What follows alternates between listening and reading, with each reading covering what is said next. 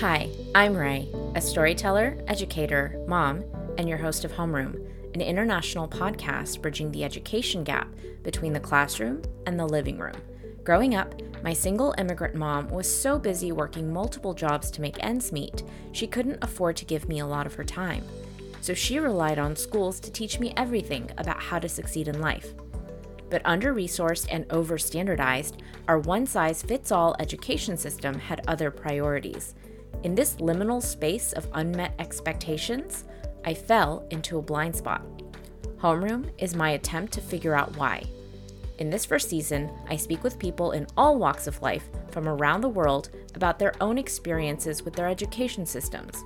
I want to know what worked, what didn't, and what ideas they have on improving it for our next generation.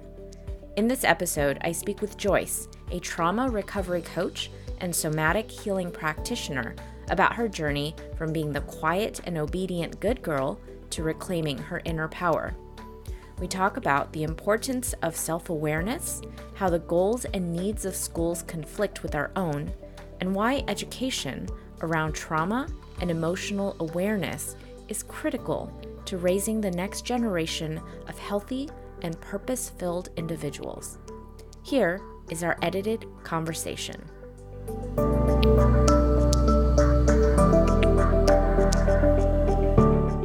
So, growing up, I was always sort of the good girl. So, I was raised to be the quiet one, to sit in the corner. And I was the only child for seven years of my life, um, the first seven years. And so, I was basically the child that my parents would take to, um, you know, other family, like adult gatherings. And so I would sit in a corner with my book and um, learn to listen to adult conversations without participating in them. And I remember I would always get compliments of like, oh, what a good girl she is, you know, to sit in a corner and to not bother us, to, you know, not make any noise or not fuss. And so I kind of always thought that that was a good thing. It was good to be quiet and to be in a corner. And so I went to Chinese school actually, which is known to be more strict. Um, the discipline is harsh. And I remember, of course, like the best student gets all the attention. They always celebrate, you know, the smartest kids of all and all that. And the thing is, growing up, I've never been a very smart student. And it was only around year six that I started to really catch up.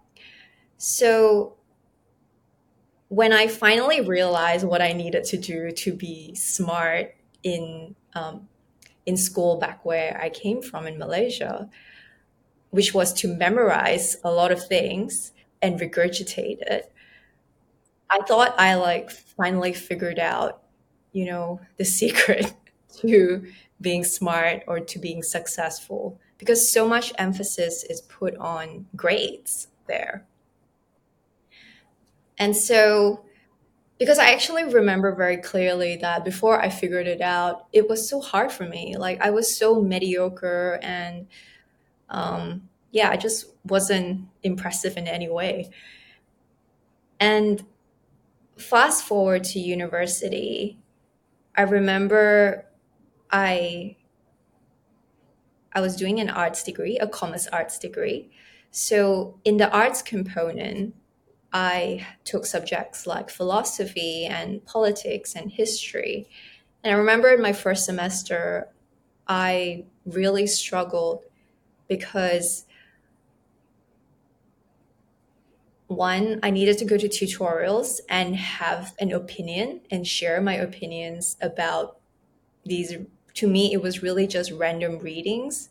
It, I, I still haven't really pieced it all in my uh, together in my mind. Um, because I guess coming from Asia, the textbook is just like one fixed textbook and you just learn the textbook. You don't have to go get readings and then form an opinion and compare you know uh, different opinions things like that. And so so one i really struggled to participate in tutorials and two because we had to do research um, a research piece during the exam, which means I couldn't have um, gone to the library and done the research and like carefully think through what I would write. I really struggled um, in those few exams I had um, for my arts degree. And I remember I actually memorized bits and pieces from the textbook, thinking that maybe I'll use this, maybe I'll use that. Like I had zero system in terms of how to prepare for this exam. And, and it was only, I think, the second or third semester, like much later on, that one day there was a lecturer who was explaining what it means to be an art student so he kind of drew a diagram of like, this is the facts. And as an art student, you take a few steps back and look at all the facts that's being presented and form an opinion about it. And that was basically critical thinking or analytical thinking. And it was in that moment that I was like, oh, is that what we're supposed to do? And I was just mind blown. And I'm like, how did I not know this? And thinking about where I came from, I just, I think what's really scary, even now thinking back, is that often you don't know what you don't know. Like the version of me before I realized what I was supposed to do, I was lost. I was so clueless, but I didn't know what I was clueless about. Like, I didn't, even if I were to ask for help, I didn't know how to ask for help. Like I didn't know how to put it into a sentence of what help I was looking for. And yeah, I feel like it was very much by chance that it clicked for me. And I cannot imagine what would happen if it didn't click for me when it did. And, you know, as you were talking, I felt myself really relating um, to the uh, archetype that you illustrated here about um, being the good girl, right? Um, and you know, um, Dr. Carol Dweck talks a lot about like growth mindset and fixed mindset, and um, later on, like people who have been told that they are smart or um, they are, you know, good or whatever, right? They sort of internalize that identity. And anytime they come into a situation where that identity is questioned, they tend to not go and, um, you know, they don't try to grow from that, right? So I think there's this idea that, um, or one of the examples in that book was if you, um, if you if you tell a, a, student that they are intelligent that they're smart that they figured something out because they are a smart person in the future when given the chance um, to do something that is more challenging or not challenging they are going to choose the thing that is less challenging because it confirms their identity or it might threaten their identity right? And um, I have been thinking about this idea in my own life, in that I have always followed this fixed mindset of thinking that I was a good daughter, that I was a sweet daughter, that I was a um, good person because I loved my family and I did everything for my family. And just like really being fearful that if somebody finds out that there's like my brain is empty that they're going to judge me and that they're going to abandon me or they're not going to you know love me right? So there were just so many things that was preventing me from realizing that um, i that i could actually question or that i could actually um, you know contradict somebody or actually have a varying opinion because I knew that if I spoke up in my family, that I would be quickly told, "What do you know?" Um, you know, or you know, how dare you say that to me? And I'm wondering, like, if you uh, remember like a story of either a teacher or a family member, um, and what kinds of things like they expected you to do? And was there a time when you went against their wishes or went against, you know, the fabric of those communities that kind of got you in trouble or you saw somebody else get in trouble and so that reinforced your fear of, you know, speaking up or having a different opinion? Yeah. Um, yes, I have. I've always had um, the fear of speaking up. I think I learned it more from my family though, because hmm I think, like you, in my family and my culture, as the kid, you're taught to never talk back, you know? Yeah. Yeah. Um, like, yeah, never talk back, never ask stupid questions, never basically ask questions that cause an inconvenience to hmm other people. Like, if someone needs to stop and explain to you why that's not the case, that's too much. hmm Yes. So I think it's been sort of ingrained in me to not ask questions because you don't know when you're going to ask the wrong one. It's better just to not ask any questions. Right. In terms of school, though, I was never brave enough to go against anything. So I was always like the quiet one in the background observing. But coming from Chinese school and back when I was growing up, it was common for them to um, to use a stick to punish us. Oh, wow. yeah, and this would be for the simplest things. Okay, it would be for things like if you didn't get full score for spelling. Oh, gosh. Yeah, it's for the smallest things. It's it's so com- normal for us that it's just part of life. Like we don't even we don't even really question it. Um, but I think what when it comes when I think about being in school, the one thing that really stood out for me though was the public shaming. So Hmm. I actually remember that this didn't happen to me, but it happened to other kids. I would see them get punished where they need to like wear almost like a like a tag in front of them, like a big cardboard that says something bad about what they did or something like that. And they had to stand in the field so that everyone could see them. And I remember seeing that, and that was quite, yeah, I think that really made me quite sad and afraid. hmm Yeah. Yeah, no. So there, so something that you just reminded me of is um I re uh, a little while back I I read um an article about how your brain changes when you experience corporal punishment. Um, and actually, you know, there are things that happen in your brain that causes it to shrink or um, to have a response, right? That is not really good for health um, or growth or development. And um, I was reading a book, um, Between the World and Me by Ta-Nehisi Coates, and he said, School is not about learning, school is all about compliance.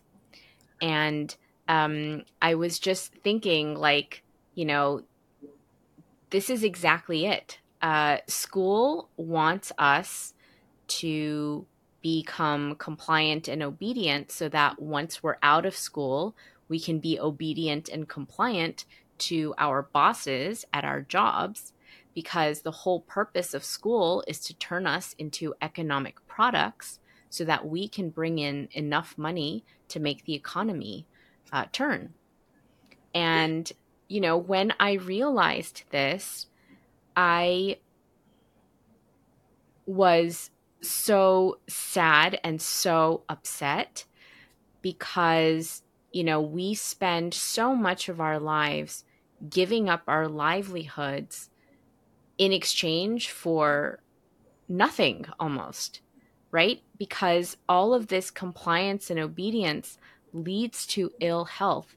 And if we look at all the chronic diseases and illnesses, diabetes, cancers, just you name it, you know, they are skyrocketing. They are going, you know, out of control. And um, it's like this intense expectation from society that we need to be productive at all times.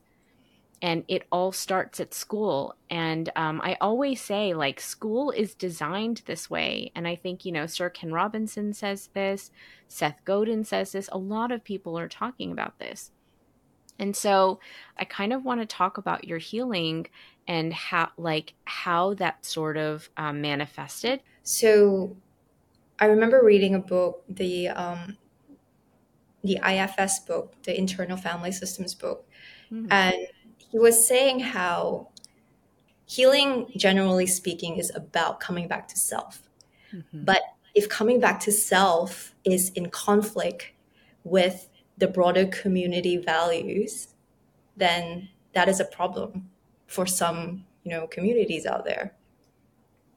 Yeah. 100% Yeah. So it really, I think it really begs the question of what kind of communities, you know, are we in and whether if that supports our, our healing or not. Mm. Yeah.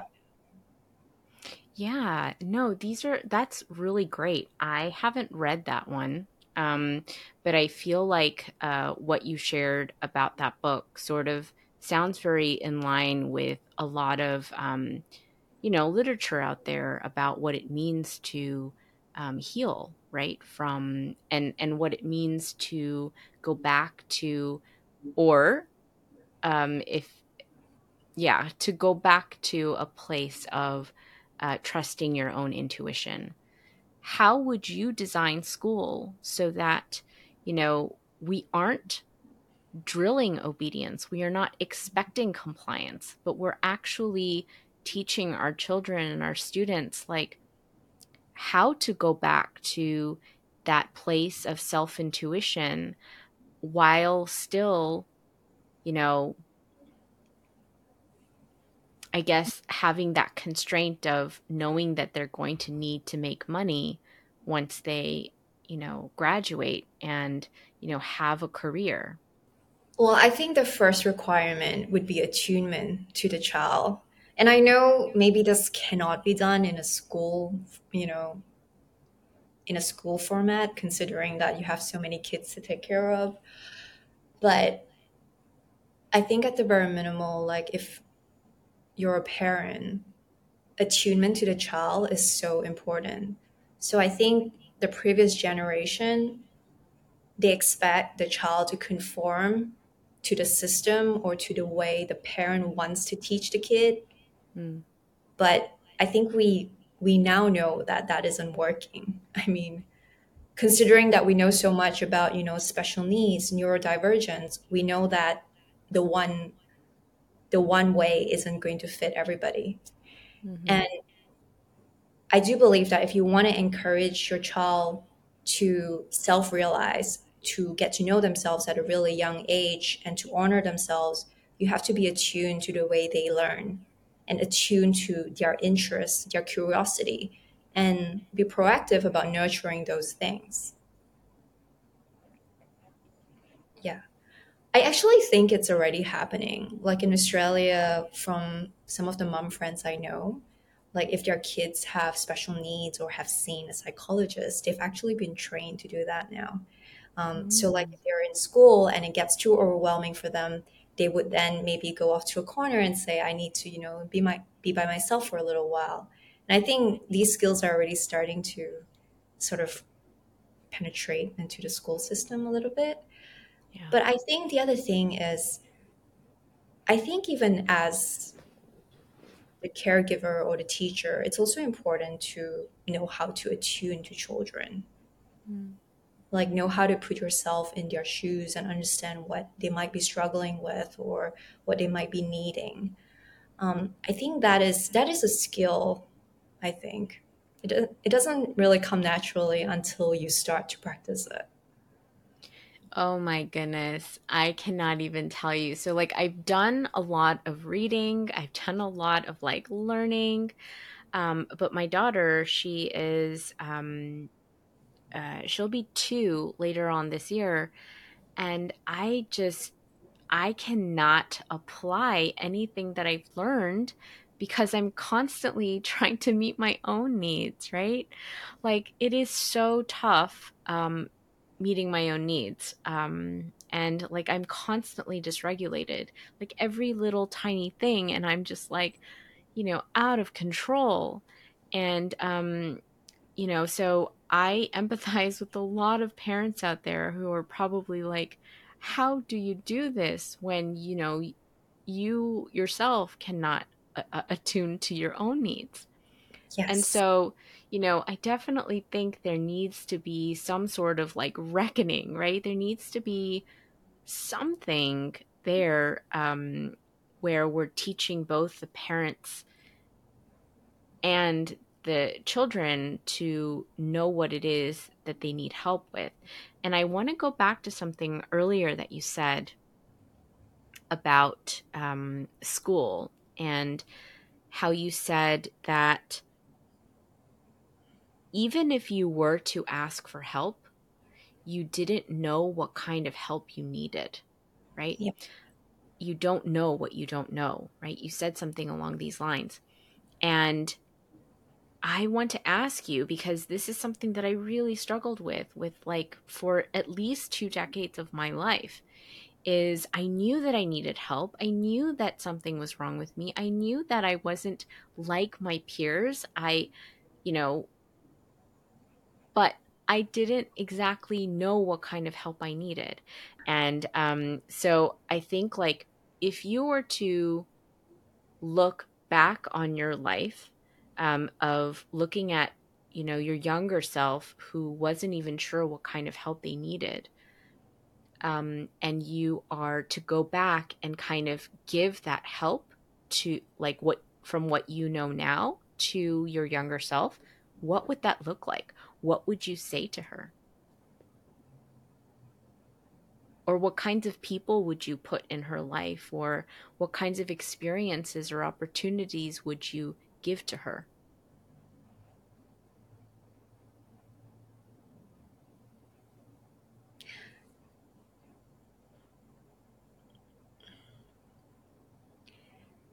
I think I wish I had someone in my life who could see the things I can see now. Mm-hmm. And I think that is a big ask, though, because I feel like not a lot of people, well, first off, I think the previous generation, not many people have this understanding that we have today, you know, about trauma, about attunement, this sort of thing. But I think I wish someone could have, you know, taken a look at me and be like, I know what her problem is and I know what she needs. And yeah, and I think that's kind of what I hope to do for a lot of people, to be honest. Yeah. Because I think I, I, I do understand the pain of not knowing what is wrong. Like, because even when I was struggling with social anxiety, even though I identified the problem, the other thing is I didn't, I just thought it was something wrong with me. And I didn't realize it was because of trauma or because of, or it could be something I can fix. And it was only much later on when I stumbled upon literature about trauma that I started to connect the dots. So, yeah, unfortunately, even like my own healing journey has been sort of the luck of the draw, you know. Yeah. So happened I was exposed to this material and that material, and then everything kind of just fell into place. Mm. Yeah. But yeah, if I were to go back in time and if I had a magic wand, I would I wish I would have wished that my younger self had someone who understood how like the subconscious mind works, how trauma is formed, so that they can be more intentional about either guiding me, you know, out of it and healing, or be intentional about shaping my beliefs. Yeah, that is really good. Um, and you know, as you were saying that, I was thinking about all of the people in my life, I think, who tried to alert me to the fact that there was something wrong and that I needed to fix it. And this one story, I can't believe I remember this. Um, but I remember, so in college, I uh, used to take um, Taekwondo lessons. And um, there was one person who I took Taekwondo lessons with. She was much, much older than I was, um, at least 40 years older than me. Okay, maybe not 40 years, maybe 20 years older than me. And um, I remember we were like stretching and we were like waiting in line for something at the same time. And we were talking about something, and she just kind of got a glimpse of some of the stuff that I was struggling with. And she said something um, and like gave me a little bit of like a hint of some advice, like probably something vague. And then the next time I saw her, she gave me a tape, um, like a cassette tape. Uh, and so this was a very long time ago.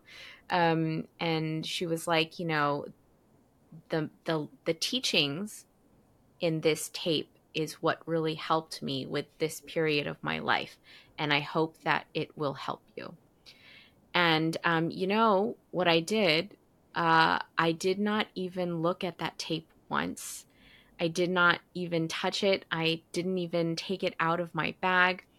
And like several weeks later, she asked me if I had listened to it. And I was like, no, I haven't. And so she asked for it back. And so I gave it back to her, never having even like once listened to it. And part of it was because I didn't have a cassette player, right? I didn't have anything that could play this tape um, because it was like the technology was um, a little bit different. Um, but at the same time, I didn't think that it could help me because I didn't see what she could see, right? I couldn't see what she saw and I didn't know what she had learned and I had no in like I don't know. I didn't have any proof that what she had learned was going to help me and I didn't even I don't know. Like you can see that I'm like struggling with this because I still haven't really unpacked it, but I just didn't have that foresight to even get that help. You know what I mean? Yeah, yeah, I totally understand this. I think this is the frustration I personally have with a lot of people that needs help. Because it's easy for me to say, oh, I think I, I, I know what you need, you know? But then Yeah. I know for them, it's hard for them to show up for themselves. Mhm. yeah. So I think the biggest hurdle is self honesty. And how I like to sort of explain it is that imagine this, right? Before anything bad happens to us, we live by a certain kind of program. We believe the world works a certain way. We believe this is how we're supposed to be, you know, what life is supposed to be. We have all these beliefs and expectations, right? But whenever we have a challenge or a rock bottom moment, that is when we realize that these beliefs we have, this way of living that we've been sort of repeating every day, may not actually be true. And it's Mm. almost like a hint to us to a hint from the universe telling us to self-reflect on our beliefs, on our assumptions of how life is supposed to go, or how relationships are supposed to work out. You know, whatever it is. And I think that's why rock bottoms are almost needed Because until you encounter that moment that makes you question, maybe that's not how things are supposed to go, that's when you, you are suddenly more open minded or receptive to considering other possibilities. Mm. But until that happens, you are almost very sure that that's just how things are supposed to go. Mm-hmm. So, what I've noticed, even in people sometimes when they want to heal, when they haven't hit a rock bottom moment, they will only want to heal certain aspects of their lives Mm-hmm. because they see those as problem areas. When in reality, there could be a whole host of other programming behind it. Yeah. Yeah. But they won't see those as problems yet, and they won't want to heal those until they come to a place where, you know, they hit their version of a rock bottom moment that makes them question those beliefs. Yeah. So I think that's the reason why hitting rock bottom is almost a almost like a prerequisite. And actually, if I were to give my own definition of what it means to be healed or as much as possible, I think it would be to be conscious of yourself, Mm. conscious of your thoughts, your belief systems, your emotions, and being able to take full responsibility of all of that. Because I do believe that being fully healed is impossible, I think this is as close to fully healed in a moment as you can get. Mm. Because the thing is, as we live life, more lessons are going to come up. We cannot heal those things before they actually show up for us anyway. You know what I mean? Yeah. Yeah. But Yeah. in every moment, the best we can do is to be aware and be responsible for our thoughts, emotions, and belief system. Thank you for tuning into our conversation. About a decade ago, while teaching creative writing to a small group of elementary students, we started talking about unlikable characters. We had just finished reading several books whose villains varied from people to systems to even nature. And as we explored the darkness within these unlikable characters, my students built elaborate stories and worlds around them.